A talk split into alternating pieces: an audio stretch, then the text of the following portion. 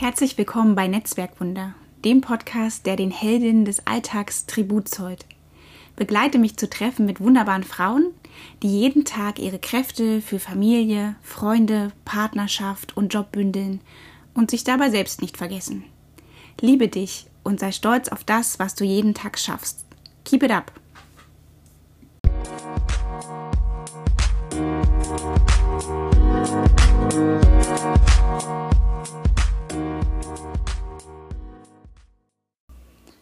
Kannst du dich an den Moment erinnern, an dem du das erste Mal eine Entscheidung getroffen hast, die du ganz allein zu verantworten hattest?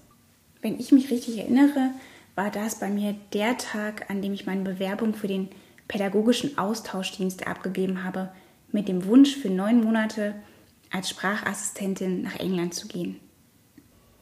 Da war ich schon 22 Jahre alt. Mit 23 war meine kurze Episode der Selbstbestimmung schon zu Ende. Denn nach meinem Aufenthalt in England habe ich geheiratet. Seitdem treffe ich im Prinzip alle Entscheidungen mit meinem Mann. Bin ich darum nicht selbstbestimmt? Die Frage kann ich weder klar verneinen noch bejahen. Eins weiß ich aber, ich bin nicht fremdbestimmt. In einer Beziehung geht man ständig Kompromisse ein. Dies potenziert sich dann, wenn man ein Kind bekommt oder sogar mehrere. Tatsächlich fühle ich mich ein wenig freier, seitdem meine Kinder nicht mehr als Kleinkinder gelten, nicht mehr in den Kindergarten gehen, sondern Schulkinder sind. Das heißt nicht, dass ich nicht mehr eingespannt bin in den Familienalltagswahnsinn, aber ich genieße mehr Freiheiten. Ja, ich genieße diesen Umstand, denn die Tatsache, dass mein Mann im Schichtdienst arbeitet, hat mich schon öfter an den Rand des Wahnsinns getrieben, wenn ich versucht habe, all unsere Termine zu koordinieren.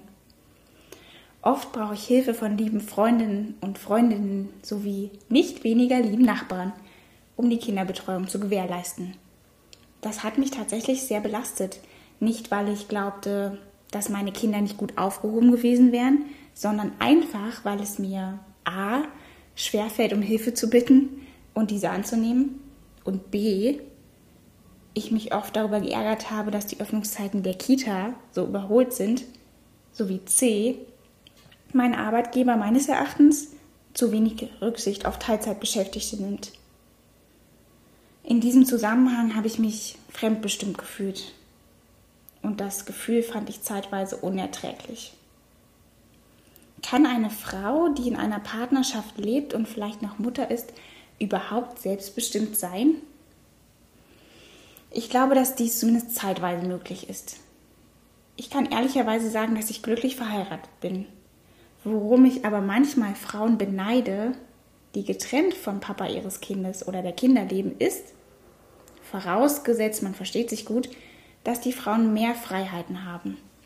Nämlich dann, wenn der Nachwuchs das mütterliche Nest verlässt und zeitweise beim Vater ist. Dann kann Frau für ein paar Stunden, Tage, eine Woche wirklich tun, worauf sie Lust hat. Single-Frauen können das natürlich auch. Aber ich glaube fast, dass sie die Freiheit nicht so sehr schätzen wie Frauen, die nur phasenweise davon profitieren. Mit meinen Kindern übe ich übrigens auch Selbstbestimmung im Kleinen. In unregelmäßigen Abständen gibt es bei uns zu Hause sogenannte Hoteltage. Die gibt es für Kinder oder für uns Eltern. Wir Eltern checken dann im Hotel Samtpfote ein, welches von unseren Kindern geleitet wird.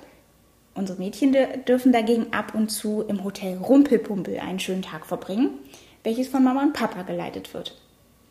Der Tag im Hotel Samtpfote beginnt damit, dass wir die Rezeption anrufen und um Kaffee ans Bett bitten. Weiter geht es dann mit Frühstück, mit frischen Brötchen vom Bäcker. Anschließend dürfen wir uns ein paar Programmpunkte aussuchen, zum Beispiel eine Massage, einen Spaziergang, einen Ausflug oder ähnliches.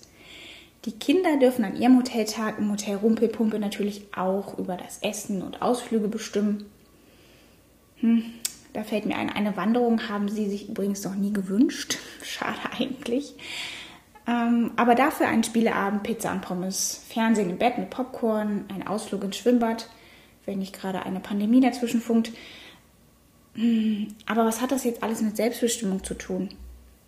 Ja, ganz einfach. Das Ziel ist, die andere Partei, so nenne ich sie jetzt mal, für einen Tag zu verwöhnen und zu zeigen, dass bestimmte Dinge besonders sind Dadurch zeigen wir den Kindern auch, dass sie nicht jeden Tag im Hotel wohnen, sondern an normalen Tagen mit anpacken müssen. Zum Beispiel den Tisch decken, die Spülmaschine ausräumen, den Müll rausbringen und so weiter. Am Hoteltag dürfen sie dann selbst entscheiden, wie der Tag aussehen soll, indem sie Wahlmöglichkeiten haben. Wahlmöglichkeiten. Dazu fällt mir ein, wer die Wahl hat, hat die Qual. Da ist ja schon was dran. Tendenziell ist das aber eher ein Luxusproblem. Ich denke da beispielsweise an die Auswahl von Schulen hier in Koblenz. Meine ältere Tochter wechselt dieses Jahr auf die weiterführende Schule und für sie kamen nicht weniger als sechs Schulen in Frage. Du liebe Zeit. Ich bin in einer Kleinstadt aufgewachsen. Da gab es ein Gymnasium, an dem auch noch meine Mama als Lehrerin arbeitete und im Übrigen alle meine Freunde und Freundinnen unterrichtet hat. So war das eben. Ich glaube, ich habe es ohne großen Schaden davongetragen zu haben überlebt. Die erste große Wahl, die ich hatte, mal von Wahlpflichtfächern in der Schule abgesehen, war die Wahl bzw. Entscheidung, wie es bei mir nach der Schule weitergehen sollte. Als frisch gebackene Abiturientin war ich aber keineswegs selbstbestimmt. Ich habe mich sehr von meinen Eltern beeinflussen lassen, ohne dass ich ihnen jetzt hier einen Vorwurf machen will. Sie wollten und wollen nur das Beste für mich. Ich habe mich dann aber für etwas entschieden, was ich schon kannte, ohne großes Risiko. Ich habe mich für ein Lehramtsstudium entschieden, als Lehrerkind. Während dieser Zeit war ich mir meiner Stärken nicht bewusst, sondern gemäß unserer defizitorientierten Gesellschaft wusste ich sehr genau über meine Schwächen Bescheid. Aber das ist ein anderes Thema. Ich habe damals jedenfalls das gewählt, was vor allem meine Eltern gern mochten, was meine Eltern glücklich gemacht hat. Ich habe mich glücklicherweise nicht ganz doof dabei angestellt und das Studium ziemlich erfolgreich abgeschlossen, was mir erstmals Selbstbestätigung einbrachte. Das war ein tolles Gefühl und davon zehre ich heute noch. Spätestens nach meiner Hochzeit vor zwölf Jahren habe ich mich dann von der elterlichen Bestimmungssphäre in die meiner neuen Mikrofamilie begeben. Das hat meinen Eltern damals übrigens überhaupt nicht gepasst. Spätestens nach zwölf Jahren glücklicher Ehe haben wir aber hoffentlich bewiesen, dass das doch eine gute Entscheidung war, zu heiraten. Gute Entscheidungen treffen, das will jeder Mensch. Ich bin ganz froh, dass ich die großen Entscheidungen im Leben nicht alleine treffen muss. Ich bin wirklich sehr froh, dass ich jemanden an meiner Seite habe, der einen alternativen Blick auf die Dinge hat, der manche meiner Argumente hinterfragt, auch mal die ein oder andere unbequeme Frage stellt, die ich mir selbst nicht stellen wollte, und meinen Blick schärft für die wichtigen Dinge im Leben. Nichtsdestotrotz, weibliche Selbstbestimmung ist in vielen Ländern und Kulturen weltweit unbekannt.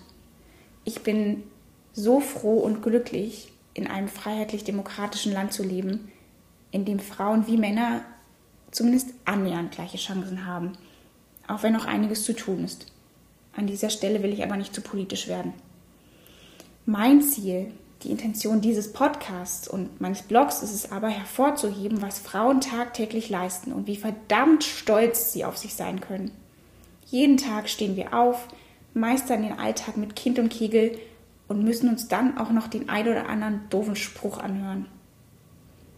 Mein ehemaliger Chef sagte mal zu mir, also wissen Sie, meine Frau hat auch ihr Leben lang gearbeitet und wir haben drei Kinder Sie hat nicht einen Tag wegen der Betreuung bei der Arbeit gefehlt. Das hat er sinngemäß wirklich so gesagt. Im Nachhinein habe ich dann aber erfahren, dass seine Frau, im Übrigen Lehrerin an einer Grundschule, nur maximal acht Stunden pro Woche, wahrscheinlich an zwei Tagen, unterrichtet hat. Damit möchte ich jetzt keine Grundschullehrerin diffamieren, aber das hat halt einfach überhaupt nicht zu meinem Arbeitsalltag gepasst. Der Vergleich hinkte sehr. Eine Freundin von mir berichtete mir neulich von einer ganz anderen Situation. Die ist mir nicht aus dem Kopf gegangen. Sie war mit ihrer Tochter zu einem Kennenlerngespräch an einer neuen Schule. Ihr Mann konnte nicht dabei sein, weil er beruflich verhindert war. Nach dem Gespräch bemerkte einer der anwesenden Lehrer, im Übrigen ein Bekannter ihres Mannes, Ach, du bist ja so schön groß, du hast ja eine richtige Modelfigur. Die Aussage war sicher nett gemeint, aber nur zum Kern der Sache. Das geht aus unterschiedlichen Gründen gar nicht. Erstens, meine Freundin war dort mit ihrer Tochter bei einem offiziellen Termin. Unpassender hätte der Kommentar wohl kaum sein können. Zweitens, unprofessioneller geht in diesem Setting auch nicht mehr. Seine Aussage war sexistisch und übergriffig. Und drittens, und jetzt lehne ich mich mal aus dem Fenster, denn ich behaupte, das wäre nicht passiert, wenn ihr Mann dabei gewesen wäre.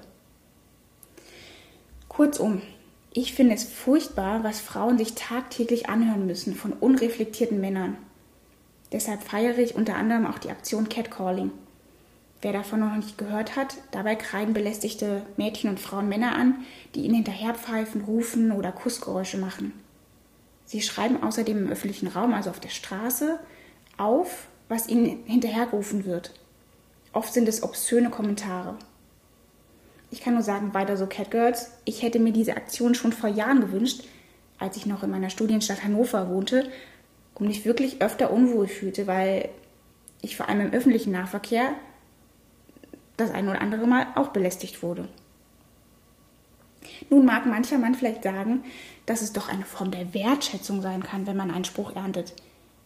Hinter diesen Kommentaren, die oft von Männern in einer Gruppe stammen, stecken aber keine ernst gemeinten Anmachsprüche oder Komplimente, aus denen sich eine Unterhaltung ergeben könnte, sondern eben nur ein dämlicher Macho-Spruch, um sich in irgendeiner Form zu profilieren. Ich behaupte, dass jede Frau, verheiratet, Single, in einer Partnerschaft lebend, getrennt, alt, jung, groß, klein, dick, dünn, was auch immer, will, ist, sich so zu kleiden und so zu sein, wie sie will, ohne befürchten zu müssen, sich dafür einen dämlichen Kommentar anhören zu müssen. Und deshalb, Ladies, mein Appell an euch ist, dass wir uns weniger miteinander vergleichen, sondern zusammenhalten, uns den Rücken stärken und uns gegenseitig Wertschätzung entgegenbringen. Lobt eure Freundinnen, Nachbarinnen, Bekannte für ihren Mut, ihre Ausdauer, ihre Kraft. Verschenkt ernst gemeinte Komplimente und lächelt einander zu. Mein ganz persönliches Fazit zum Thema Selbstbestimmung fällt übrigens so aus.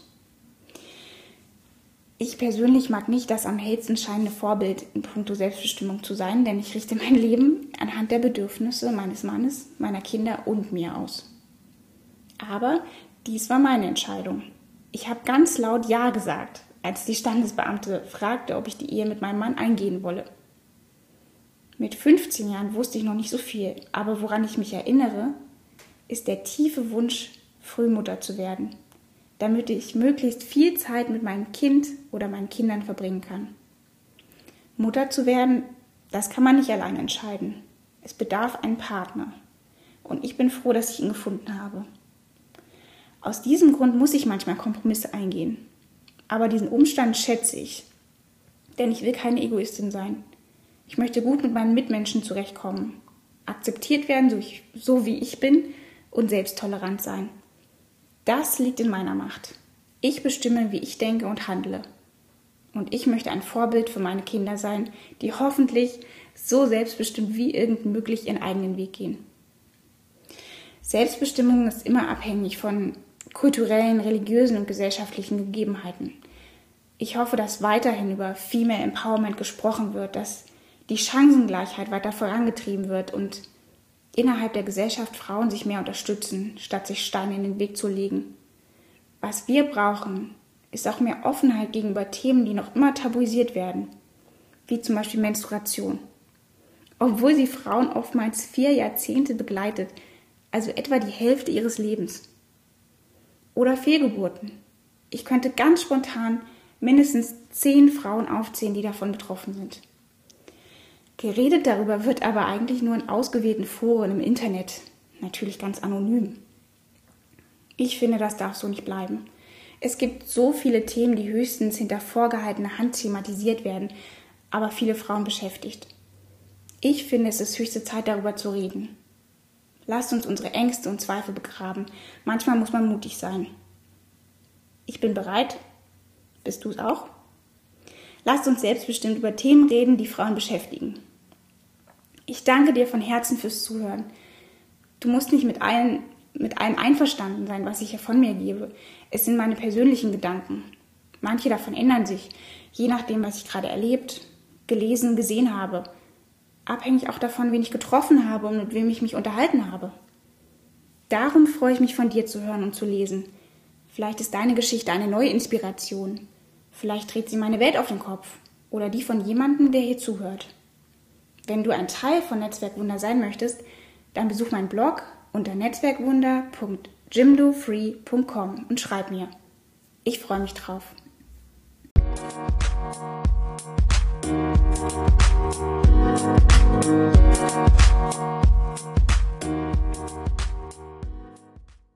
Zum Schluss darf ich mich noch bei dir bedanken, dass du diese Podcast-Folge von Netzwerkwunder gehört hast. Wenn du Fragen, Anregungen oder Kritik hast, dann hinterlasse gerne einen Kommentar. Ich freue mich von dir zu hören. Bis bald und keep it up, deine Marie-Louise aus Koblenz.